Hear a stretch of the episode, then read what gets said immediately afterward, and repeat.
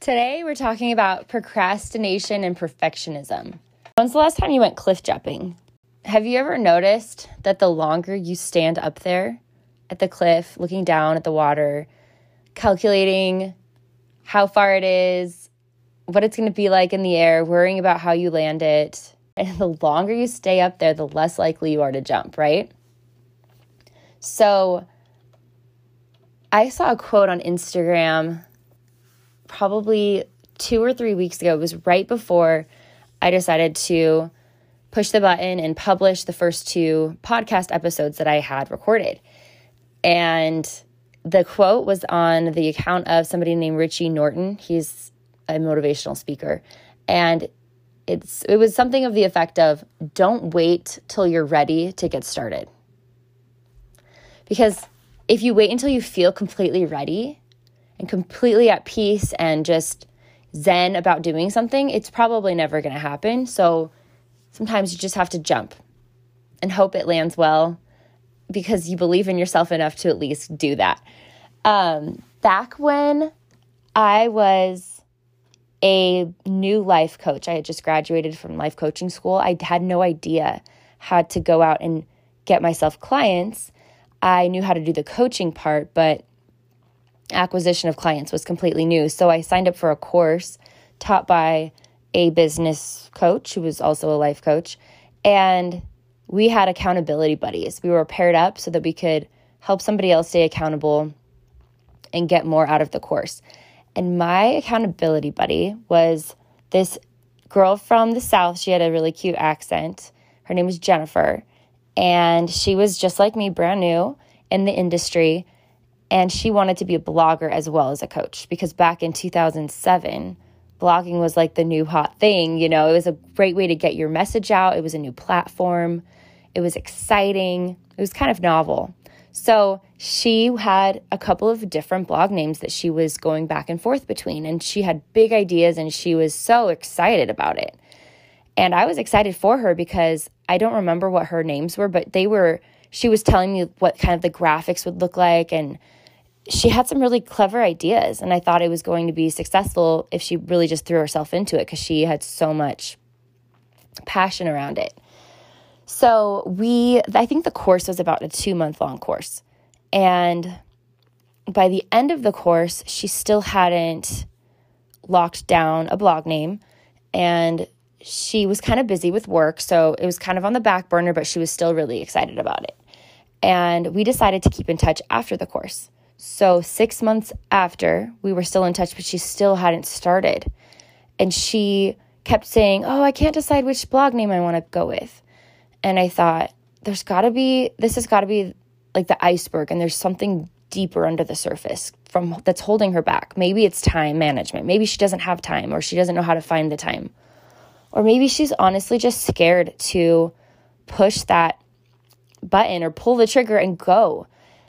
I, I didn't know why. Um, we didn't keep in touch much after that, but it just kind of dawned on me that when someone is so excited about doing something and they don't act on it, that energy it, it gets stalled in them and it turns into procrastination, um, which creates anxiety, frustration. It could even lead towards resentment towards yourself for not being able to keep moving or resentment towards life circumstances that can keep you from leaping. I just feel like so many people are going to be able to relate to this. I know I can. I can think of two specific examples in my life. One where I didn't let perfectionism slow me down. I was ready to just jump into something, think on my feet. It was awesome. It was like the stars aligned and I was just going. And then another time where I let the fear of moving forward stall me for years and years and years. But I actually really was kind of a perfectionist when I was a kid. I was used to getting good grades in school and I held myself to a high standard. And then it all started crashing down when I got diagnosed when I was 18 with fibromyalgia. So I was really tired. It's kind of like I had mono. I was just fatigued, exhausted slept so much. I remember sleeping 14 hours at night and then sleeping during the day for a few hours. And I had muscle pain and sports injuries that were not healing. And I'd already gotten into college at that point, which was cool. But my grades my second semester of my senior year weren't great, but they were okay enough that my they didn't send the new grades to my school and to the college and say, "Hey, uh, maybe reconsider." But uh, when I got to college, it was definitely a struggle because my energy wasn't what it I was used to. And I remember my sophomore year of college standing in a checkout line at a grocery store, and I was really tired that day. And part one of the symptoms I had, and I was on medication for fibromyalgia, but it wasn't always effective, was that I had brain fog. And I remember how it felt overwhelming to stand at a checkout and just be standing there waiting for them to say, okay, here's, you know, give me your card. And just the standing there stressed me out. It's hard to explain. It's not like I was anxious, it's just that I didn't feel good. And anytime I was standing still, I could feel it more. If I was busy and moving, then I was okay. But if I had to stand still, it caught up to me and I was like, man, I don't even feel good. This is so hard just checking out of, out of a grocery store. And I remember I had two choices in that moment. One thought was I sh- uh, was being hard on myself, like, gosh, judgment. Why is this so hard for you?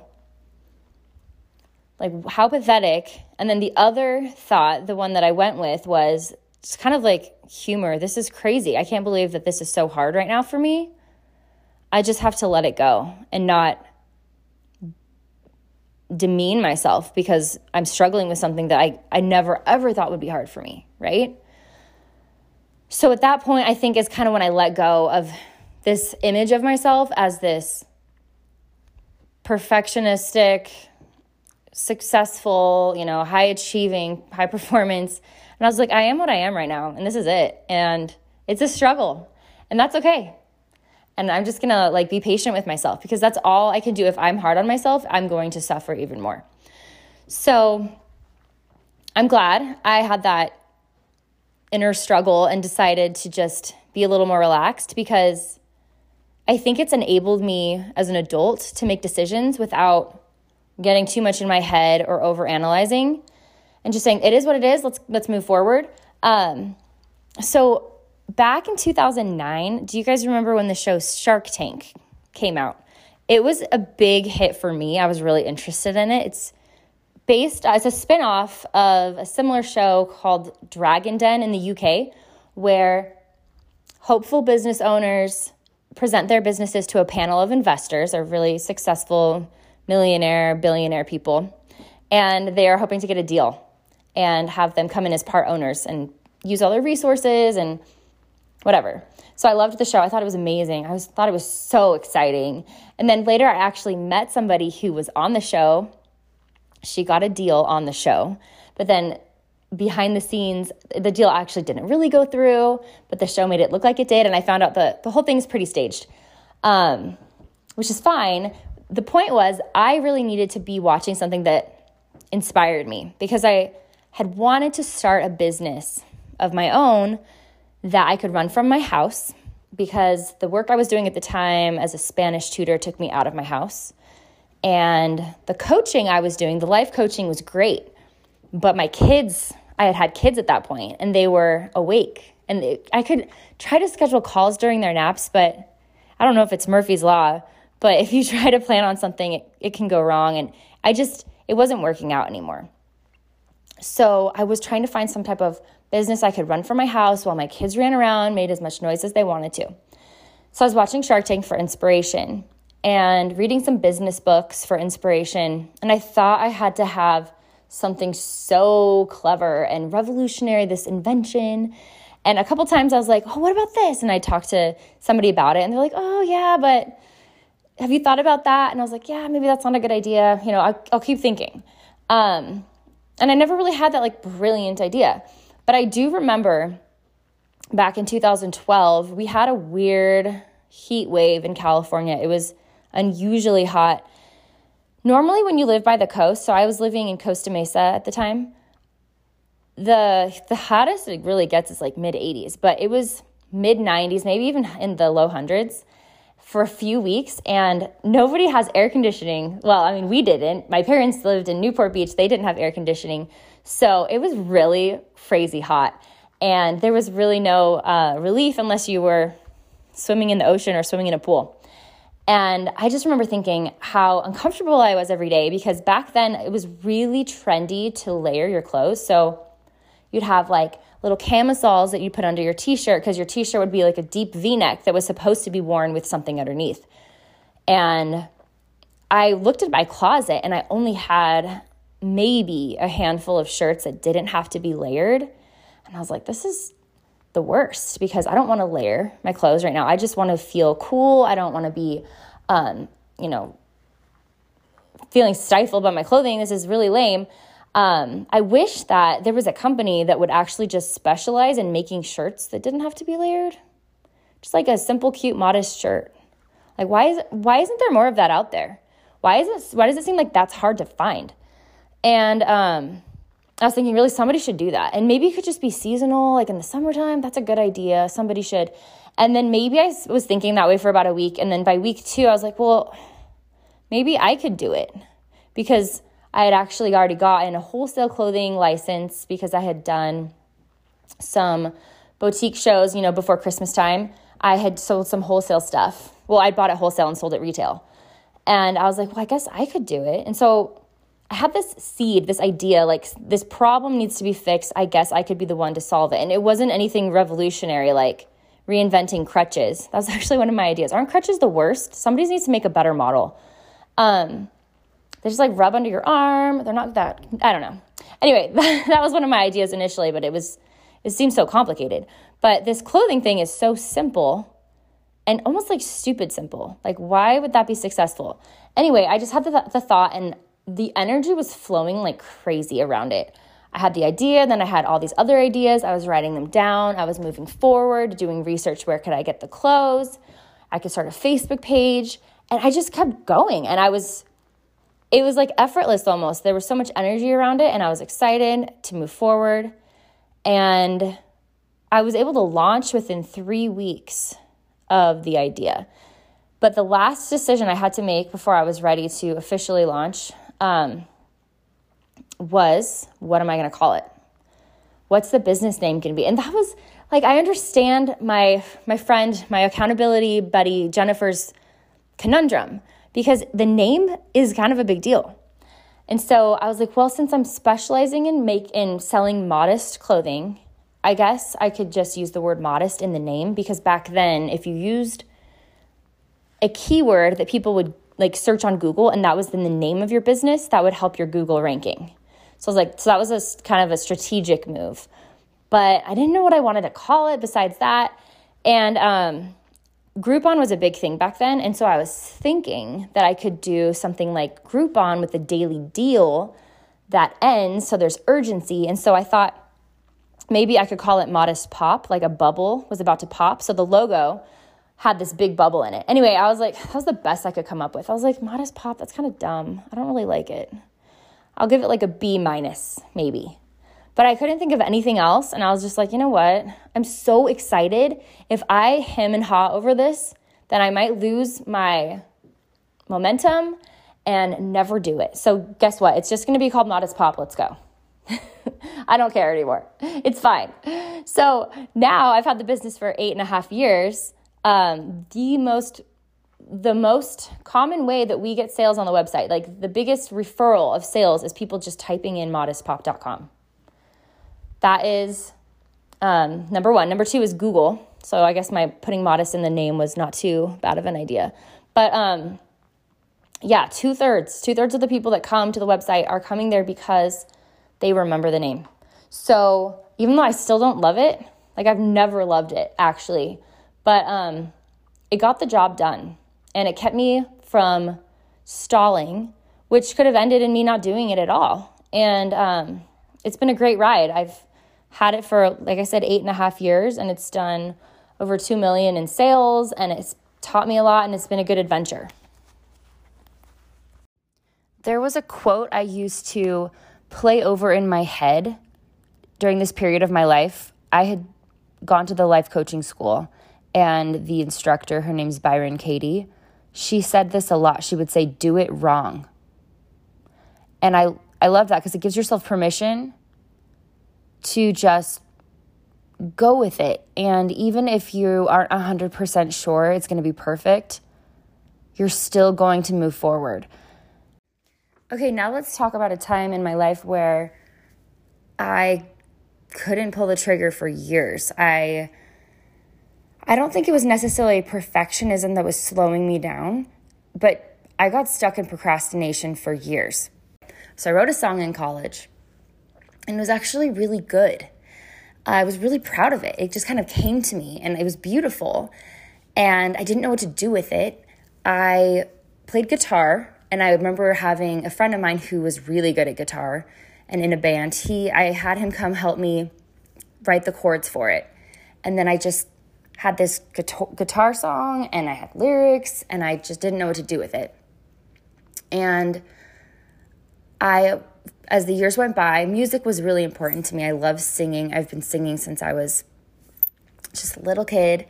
And expressing myself through music has always been a huge way for me to feel close to God and a way for me to, for my heart to soften. I'm just really touched by music and I love singing and helping other people have that experience. And I've done some songwriting a little bit here and there since then. So as the years went by and I got married and started having children, I wanted to do more musically. I would sing at church and I had the opportunity here in Utah when we first moved here to be a guest singer with the band a couple of times, which was really cool. But I just never really felt like I was doing what I wanted to with music. I just felt like I wasn't doing a lot and I missed it. And I even actually went to a therapy session when we were living in Temecula area, California. And I went to talk to this therapist who was probably bewildered, like, how often does this happen? And I was just like, I feel this like frustration that has been lingering for years now that I'm not doing what I want to be doing, but I don't know how to do it. I'm I'm a mom. I can't go join a band. I'm not 20 years old. I'm not going to sit at the airport when I'm waiting for my flight and sing with my guitar for change. I actually did that one time in Salt Lake. I I can't do that anymore, but I don't know what to do. And I felt really lost. It wasn't that I was necessarily procrastinating. I just felt so stuck and lost. And he he was trying to help me come up with some ideas of things I could do. And uh, I got to, you know, I met up with this guy from my church who was um, amazing with guitar and mandolin. And we would get together and kind of jam, and that was fun. And he was a songwriter, and it was cool to hear his stuff, but I still felt like I wasn't doing like almost like what I was meant to do. And it was very troubling. It really was. It bothered me. And um, so, three and a half years ago, my little boy Wesley passed away unexpectedly on Memorial Day. And I talk more about this in episode two trauma, trauma triggers. But it was this crazy gift that he had given me, or God had given me, because he passed away on a Monday. And Wednesday morning, I woke up I remember waking up, and every morning when you wake up, you have to kind of remind yourself of your new reality.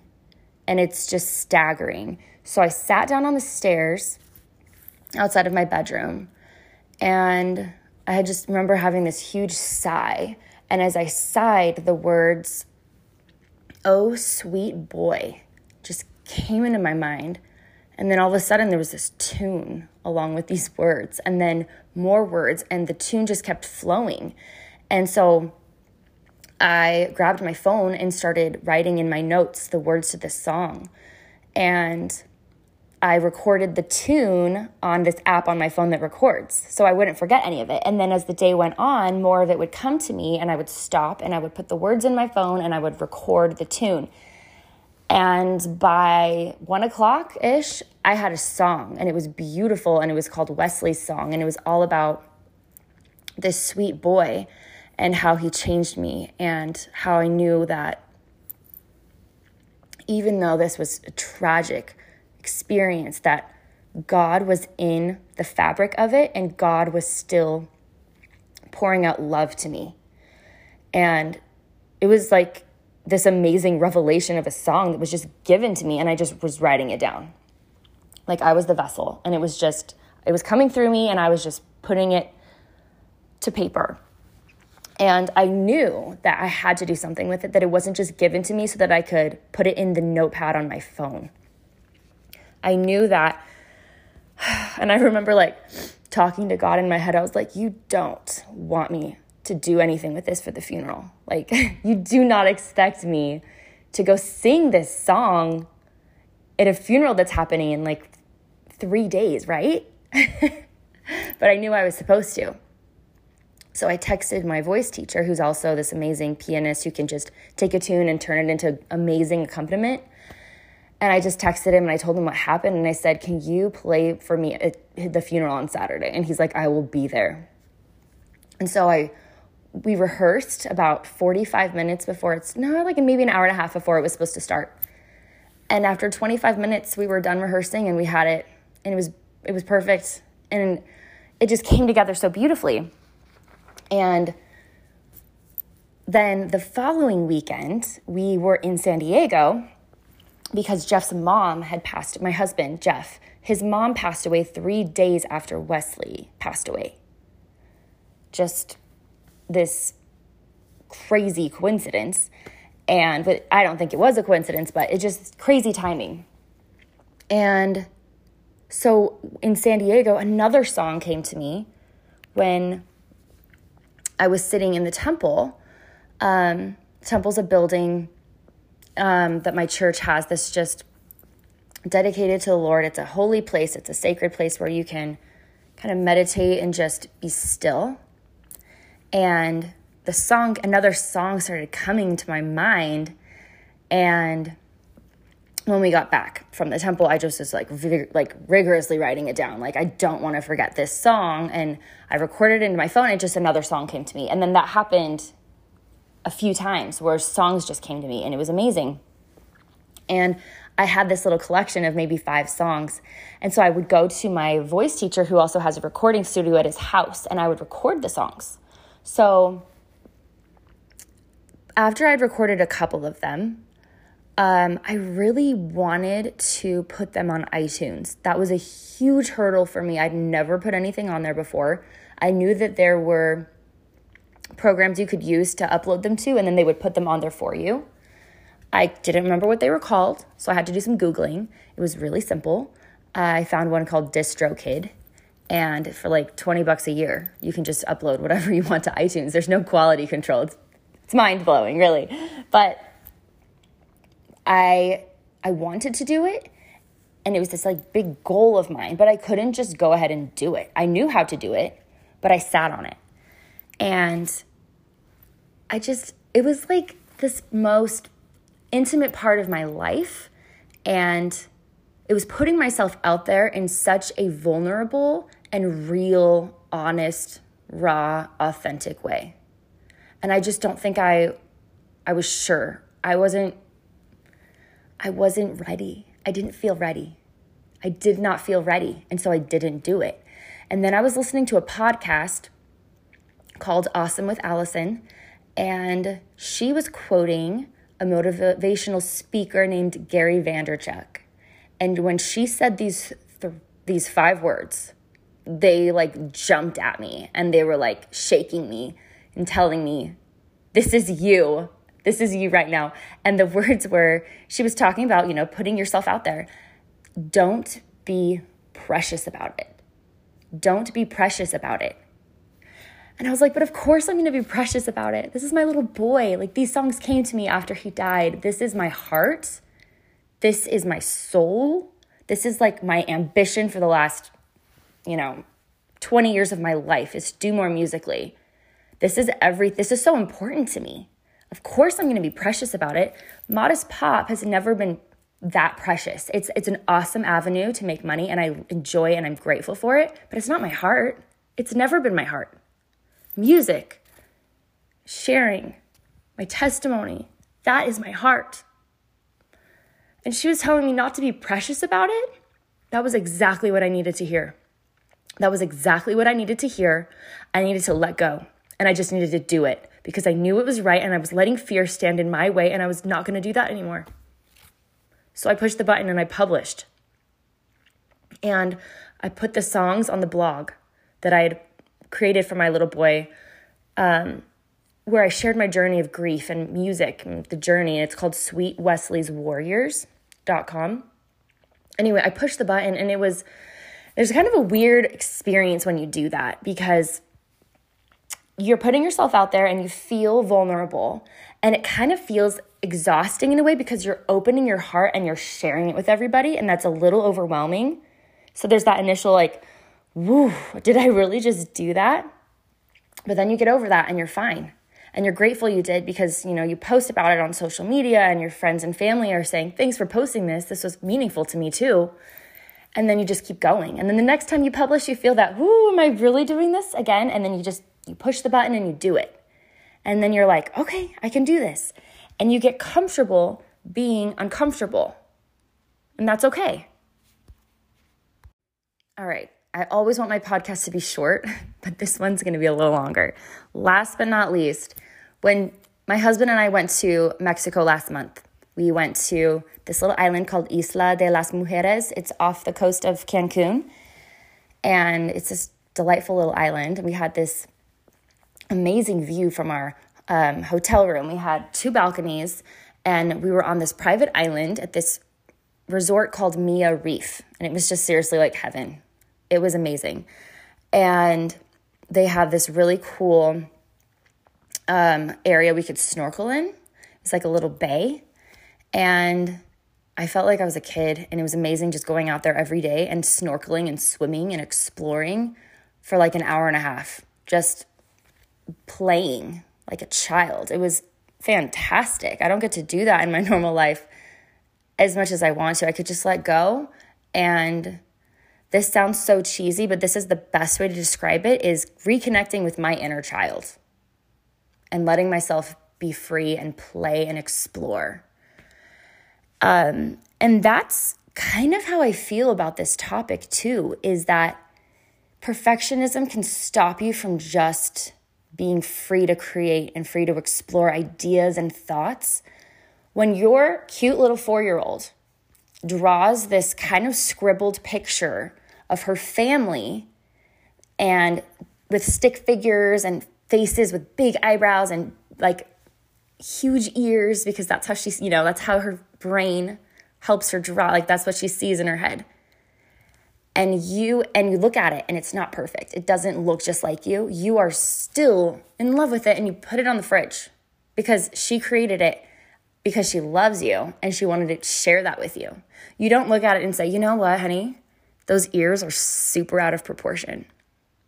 You kind of failed on this one. Why don't you try again when you're a little older and you can do it right you don't say that to her you don't say that to her so why would you say that to you why would you say that to you when you're trying to create something.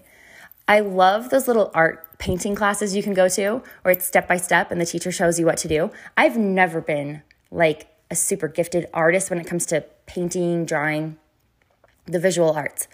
I remember in elementary school who the kids were that were amazing at art and for fun one day I looked them up on Facebook. I'm like they're all working in the arts. They did like they belong there. That's their gift. I was never gifted in that way. But does that mean I shouldn't show up at those classes that I love and paint a picture of the sunset with a sailboat? Of course, I should still do that. And just because when mine does not turn out even remotely close to as good as the teacher's, does that mean I should not hang it on my bathroom wall for nine years because I don't have anything better to hang and because I like looking at it? It's fine. I finally took it down last year because I kind of got tired of looking at it. It had been a long time. But I didn't not hang it because I was afraid that people would be like, they were using my bathroom and look at that and say, Ooh, that's so homegrown. Like, how quaint and cute that she thinks she can paint. Whatever. I just put it up on my wall because I liked it. But sometimes I don't feel like I or lots of people give ourselves that permission to just explore and have fun with something. Are we stopping ourselves from doing something that we would enjoy just because we're not going to be the most proficient at it? Because somebody else can do it better? There's always going to be somebody else that can do it better. But we don't need to be that voice in our heads that's putting ourselves down, criticizing, s- slowing us down. If our inner child wants to go paint a picture, go paint the picture, you know? Stop stop this the self-talk that keeps you from just being free and having fun and enjoying creation, creating something that makes you happy. You know, it's ironic because this episode has taken me longer than any of the others. I have spent more time editing and trimming because I feel like this is important and I wanted to make sure I presented it in a clear way. But it is kind of ironic because it's about procrastination and perfectionism, and I have been most meticulous about this episode. Also, a quick side note on creating things. It just so happens I can't actually do a lot of this during the day when I'm busy. This podcast, I have to do it in the wee early morning hours when I wake up at five o'clock and I can't fall back asleep. It's go time. that is when I am able to pull some creativity and not be rushing through th- something. You know, when I've got my kids and I've got life happening around me, it, it doesn't really allow me to tap into the creativity. So sometimes you just have to create space so that you can have the courage and you can have the ideas, you know, flowing in order to take your aspiration to the next level. To finish up, I want to quote Kate Holbrook. She gave a wonderful talk at the BYU 2020 Women's Conference. She said, she quoted Voltaire and she said, The perfect is the enemy of the good. What he means to say is that perfectionism can paralyze us and prevent us from ac- accomplishing the good that can simply result from trying. So, hopefully, you can put yourself into this episode and think of ways that maybe you're holding yourself back, like I did, and let yourself be free and just do what you want to do and do it because you like it or trust yourself to move forward and like an aspiration that you have, even if you're not 100% sure that it's just right. It's going to be okay. It's, it's not always, it's not going to be perfect, but it's going to be good. And good is definitely worth pursuing.